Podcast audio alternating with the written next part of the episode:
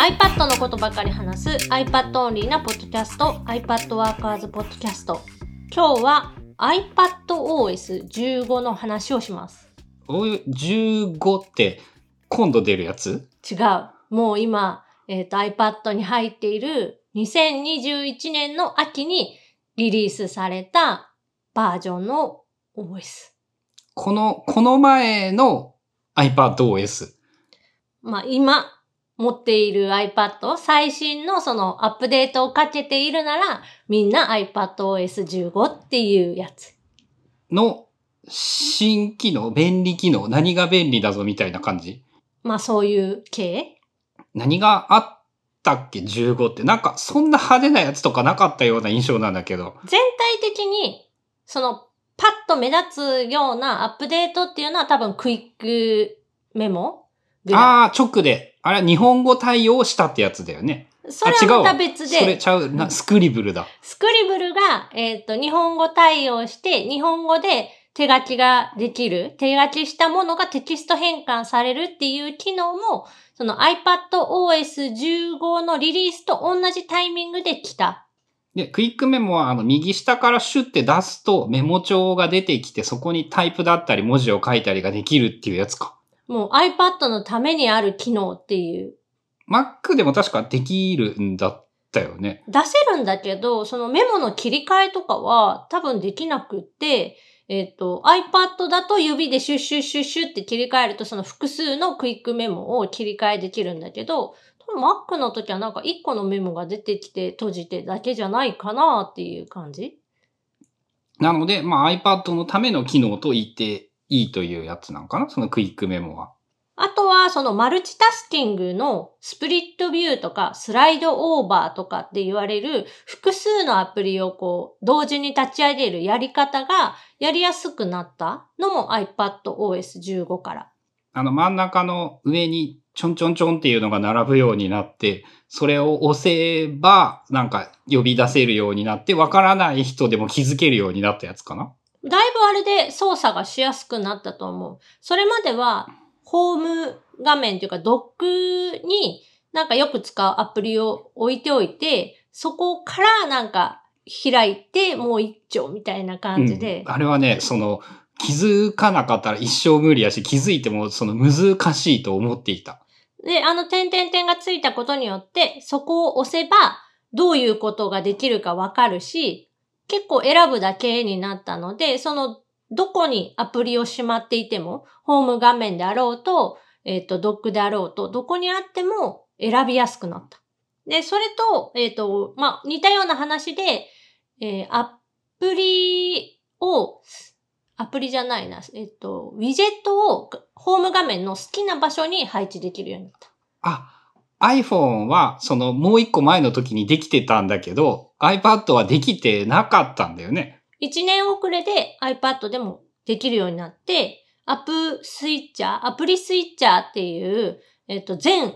アプリが一覧で見れるとか、カテゴリー分け自動でしてくれるっていうような、その画面が増えて、えーホーム画面にウィジェット好きなところに置けて、アプリをインストールしたときに、ホーム画面にアイコンを追加しないっていうこともできるようになった。あ、それも今回からだっけ？あの、あんま使わないやつはホーム画面に出さないでおいたら、ホーム画面がその2、3個とか、俺の場合2個とかなんだけど、で、収まってスッキリしてめっちゃいいよっていうのは、iPhone の時もこれはすげえいい機能だなって思ってたんだけど、そうか、まだ、だから半年程度なのか。そう。えっ、と、そのアップギャラリーができて、そういうホーム画面好きにできるようになって、あと、その iPadOS15 でできた集中モードとかの関係で、えっ、と、ホーム画面の配置の自由度っていうのはすごく上がった？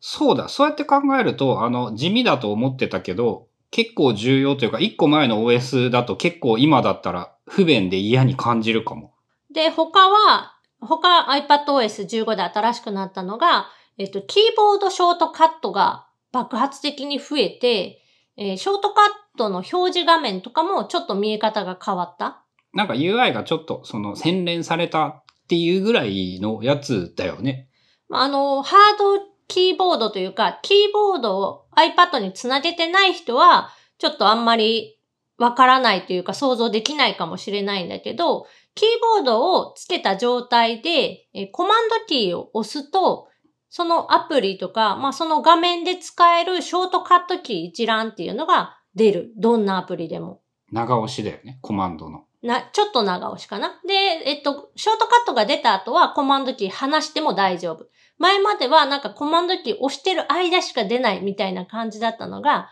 まあ、やっとまともになったって感じ。あ、それも消えんくなったんだ。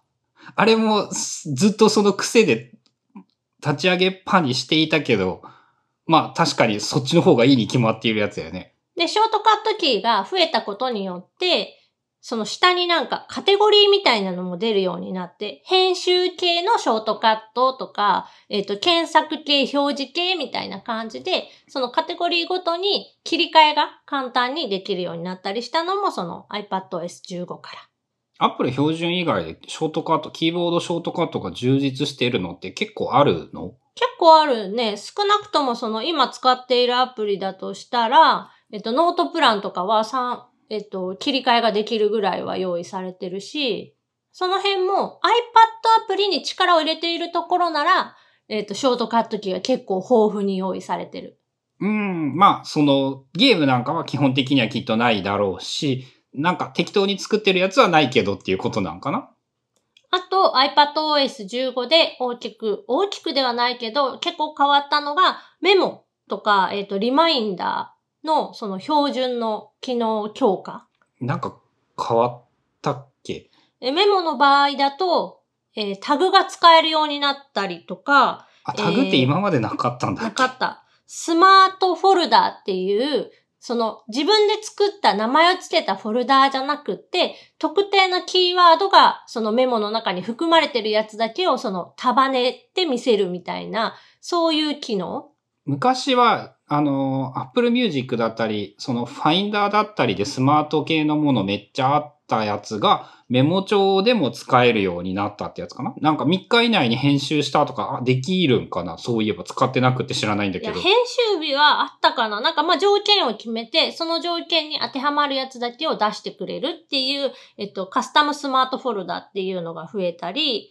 あとは、えっと、共有してないとこれはちょっとわからないかもしれないんだけど、自分だけのノートじゃなくて、誰かと共有しているメモの場合は、誰が何時にどこを編集したかっていうのが簡単に、まあ、色とそのコメントみたいなので見えるようになった。これはさ、そのずっと思っているんだけどさ、メモ帳はやっぱさ、想像以上にすごいと思っていてさ、そのドラ、 Dropbox Paper とか Google ドキュメントとかさ、いろんな共有の仕方があると思うんだけど、まあ、特に Apple の場合、あの、ファミリーというところで相性がいいのかなって思うんだけど、家族で共有のノートブック、メモ帳を1個作っておくとフォルダを、めっちゃ便利だよね。あれも昔だとメモ1個しか共有、1個ずつ共有する必要があったんだけど、今はフォルダーごとの共有っていうのができるので、1個その家族用のフォルダーっていうのを作っておけば、そのフォルダーに移動したメモはお互いその家族全員が見れる状態になるっていう、あれはすごく便利で。子供も今混ざれているもんね。その小学校1年生で、まあ、あの、ちゃんと全部できるってわけではないんだけど、すでにもうあの説明しなくても参加できるぐらいには機能としてはシンプルなので。で、あとそれと一緒に、えっと、アットマーク付きで名前を書くと、その人になんかメンションみたいなのが送れて、このメモ見といてねとか、ここなんか注意してねみたいなコメントをメモにつけて通知を送ることができるようになった。あれ、うまく起動しているのか信用できんくてあんまやってないけど、まあでも、それもその手のドキュメント系とかいろんなやつでみんな使われている機能が、まあ大体 iCloud のそのメモ帳で家族レベルなら十分なんじゃないってぐらいなんか多機能、十分すぎるレベルまで来ているかな、もはや。あとは、えっ、ー、と、手書きのメモの中に画像が入れれるようになって、それによって、えー、画像のサイズ変更、要は bounding box みたいなのが表示されて、大きさを自分で選べるようになったりとか、メモのその画面で好きな場所、なんか右端の方とか、左端の方とか好きな場所にこう置けるようになったりとか、回転がまあできる。回転して画像を配置できるようになった。手書きのメモの中に画像を入れる？そう、えっ、と、うん、もうそういう、そういう説明しかできないんだけど、メモ帳アプリの中にそのままピッて画像を入れるとテキストエリアの中に画像が入ってしまってサイズの変更とかは確か大と小しかないんだよね。そう。しかもなメモ内の全部が変わっちゃうんだよね。それを手書きエリアを一回作ってあげて、そのエリアの中に画像を入れればサイズの変更だったり場所の移動ができるようになる。もうこれね、めっちゃわかりにくくって、結構みんななんかどうやるのとか分かってない人が多いような印象はあるんだけど、手書きでメモ帳に、まあ、メモを書くと、そこって、まあ、見え方は一緒なんだけど、描画エリアっていう手書きが反応してくれるエリアになるのね、なんか。で、それは無限に下にも上にも広げていくことができるんだよね。で、その後、例えば途中でテキスト入力をしたら、そこから先はまたテキストエリアっていう、えっと、違うエリア判定になる。で、再び Apple Pencil とかで手書きんちょんってやると。を書くと、もうそこから下が全部描画エリアになるみたいな、その特にエリアとエリアの間に、えっと、境目となるようななんか目印みたいなのは出ないし、全然わかんないんだけど、あの、罫線入れればわかるようにできるよ。まあ、それぐらいでしか見分けがつかない。で、その二つのうち、描画エリア、まあ、手書きで書いてるエリアに関しては、写真を、そのドラッグドロップ、写真アプリからとか、ファイルアプリからとか、えっ、と、その描画エリアにドラッグすると、位置とかサイズが変更できるというか変えれるようになる。まあ、ちょっと、その、わかりやすいとは言い難く。しかも、なんか、それってデザインとしてどうなのとは思うけど、それ以上いい方法は確かに思いつかないね。まあ、使い方としては、その写真に注釈っていうのかな、その、なんていうの、この写真のこの場所がこうだよ、みたいなのを手書きでちゃんとできるようにするための機能みたいな。でも、それだけならさ、写真に直接書き込めばいいわけじゃん？そう写真外外に書きたいからってことか。まあ、そういう機能も、えっ、と、追加されてたりします。まあでも写真にさ、書き込めてサイズも変えられててさ、そういう仕事レベルでのやりとり、書類のやりとりとかにもメモ帳だけでもうええやんっていうのはすげえいっぱいあるよね。Apple Pencil と iPad とそこは、その、レイアウトとか見た目が重要なものに関しては、もうメールとか Dropbox より多分そっちの方が楽だよね。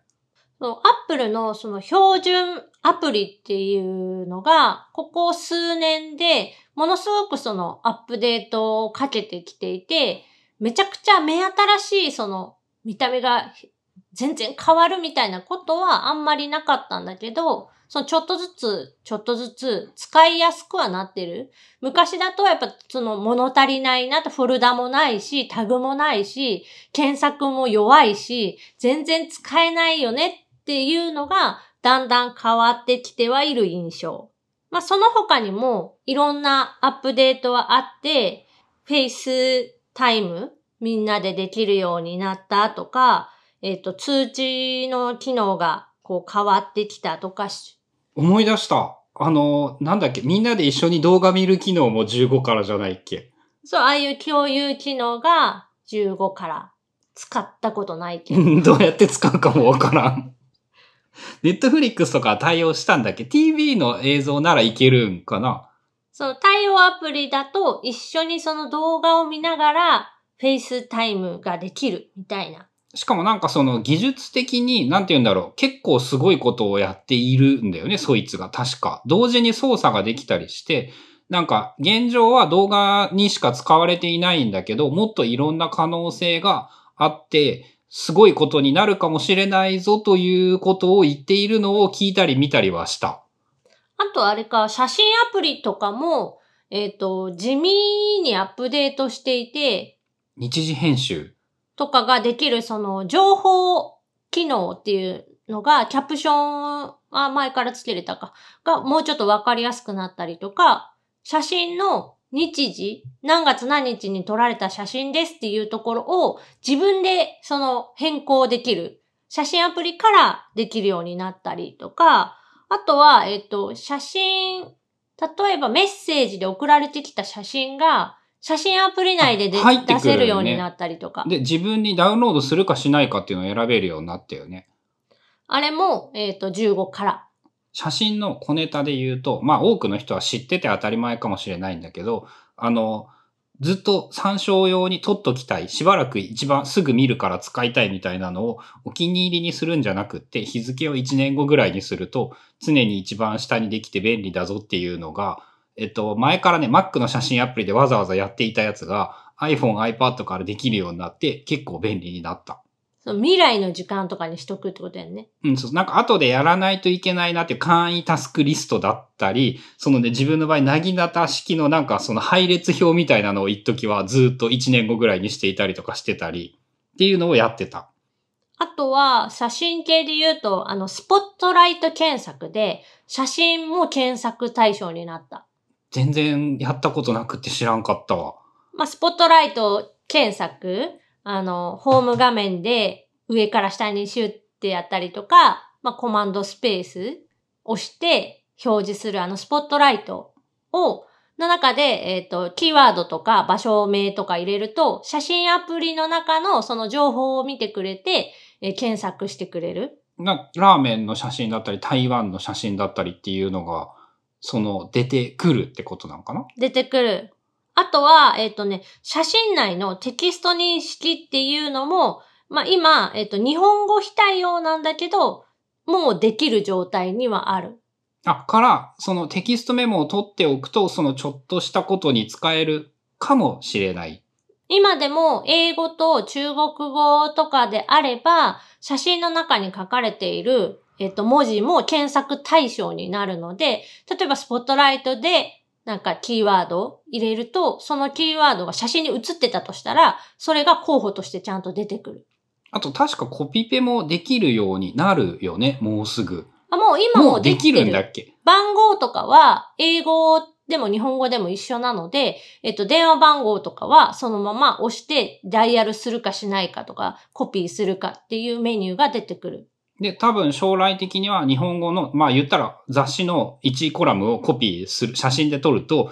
そのテキストをまるっとコピーして、なんか自分のメモ帳に貼り付けるみたいなことが多分できるようになるんだよね。あとは、えっ、と、iPadOS15 で翻訳アプリっていうので、翻訳機能も強化してるので、それとその写真の中の文字の認識機能を組み合わせると、えー写真の中に写っている英語がすべて日本語で読める。まあ、Google カメラは前からできていたやつが Apple もちょっとずつ追いついてきているような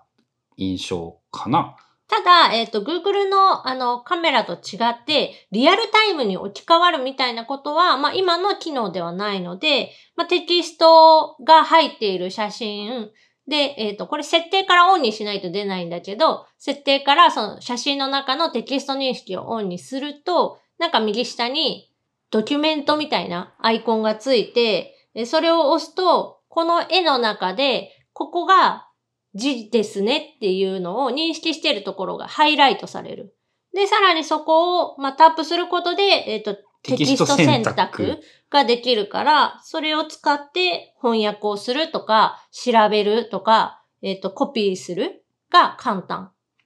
あと、春菜が使っていて地味にすげえなって思ったのが、うちの車のナンバーなんだっけ？って中で必要になった時に聞かれて、で、まあ、春菜が自分で思いついて、えっと、写真アプリの中から自動車って検索して、自分の車の写真を見つけ出して、そこからナンバーを読み取るっていうことをやっていて、なんか、その、ちょっとしたことが意外と写真で見つかるかもしれないなっていうのは思ったね。まあ、車のナンバーなんかはもう、あの、一回使ったら多分、いわゆる、その呼び出せるようにエバーノートとかオブシディアンとかそういうものに保存しておいた方が便利だろうなって気はするんだけど、なんかね、それも多分、認識精度は年々上がっていってて、今もうその、例えば結婚式とかって調べると、それっぽい写真、カメラロールに入っているそれっぽい写真がバーって出てきたりとか、なんかね、食べ物は結構昔から精度高くできた。ラーメンとか、カレーみたいな、あの、わかりやすいやつ。だろうね。Google フォトが前からやっていたんだけど、Google フォトがまあ事実上無料ではほぼ使いづらいものになってしまっていた、いるので、まあ Apple で iCloud に金払った方が便利なこと多いもんね。今だったら。まあ今だったら、特にその iPad だけで使っている人ってそんなに多くないような気がしていて、まあ iPhone と iPad とか iPad と Mac みたいな組み合わせで使っている人なら、なおさら iCloud ドライブにまあ課金するメリット、価値は高い。っていうと、うまいな。やっぱそっちの方が Apple で埋め尽くされていたらもう iCloud を払わない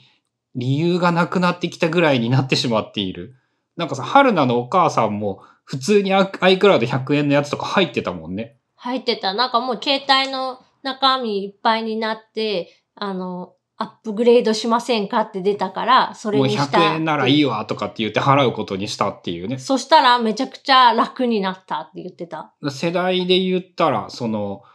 60ぐらいの世代でも、なんかもう、それで便利になるわって思えるような感じになっているからね。まあ、例えば新しい iPad に乗り換えますっていう時も、今もう自分の場合はすべてほ、ほぼ iCloud で、えっ、ー、と、同期されるものばかりなので、何にもしなくっても Apple ID で次の新しい端末にログインしたら、もう前の環境がそっくりそのまま入ってくるみたいな。そこはさ、確か今だと新しいのを買うと、あの、一時的な50ギガストレージみたいなやつが確かもらえて、その無料プランのままでも乗り換えがそのまま iCloud 経由でできるようになっていたはず。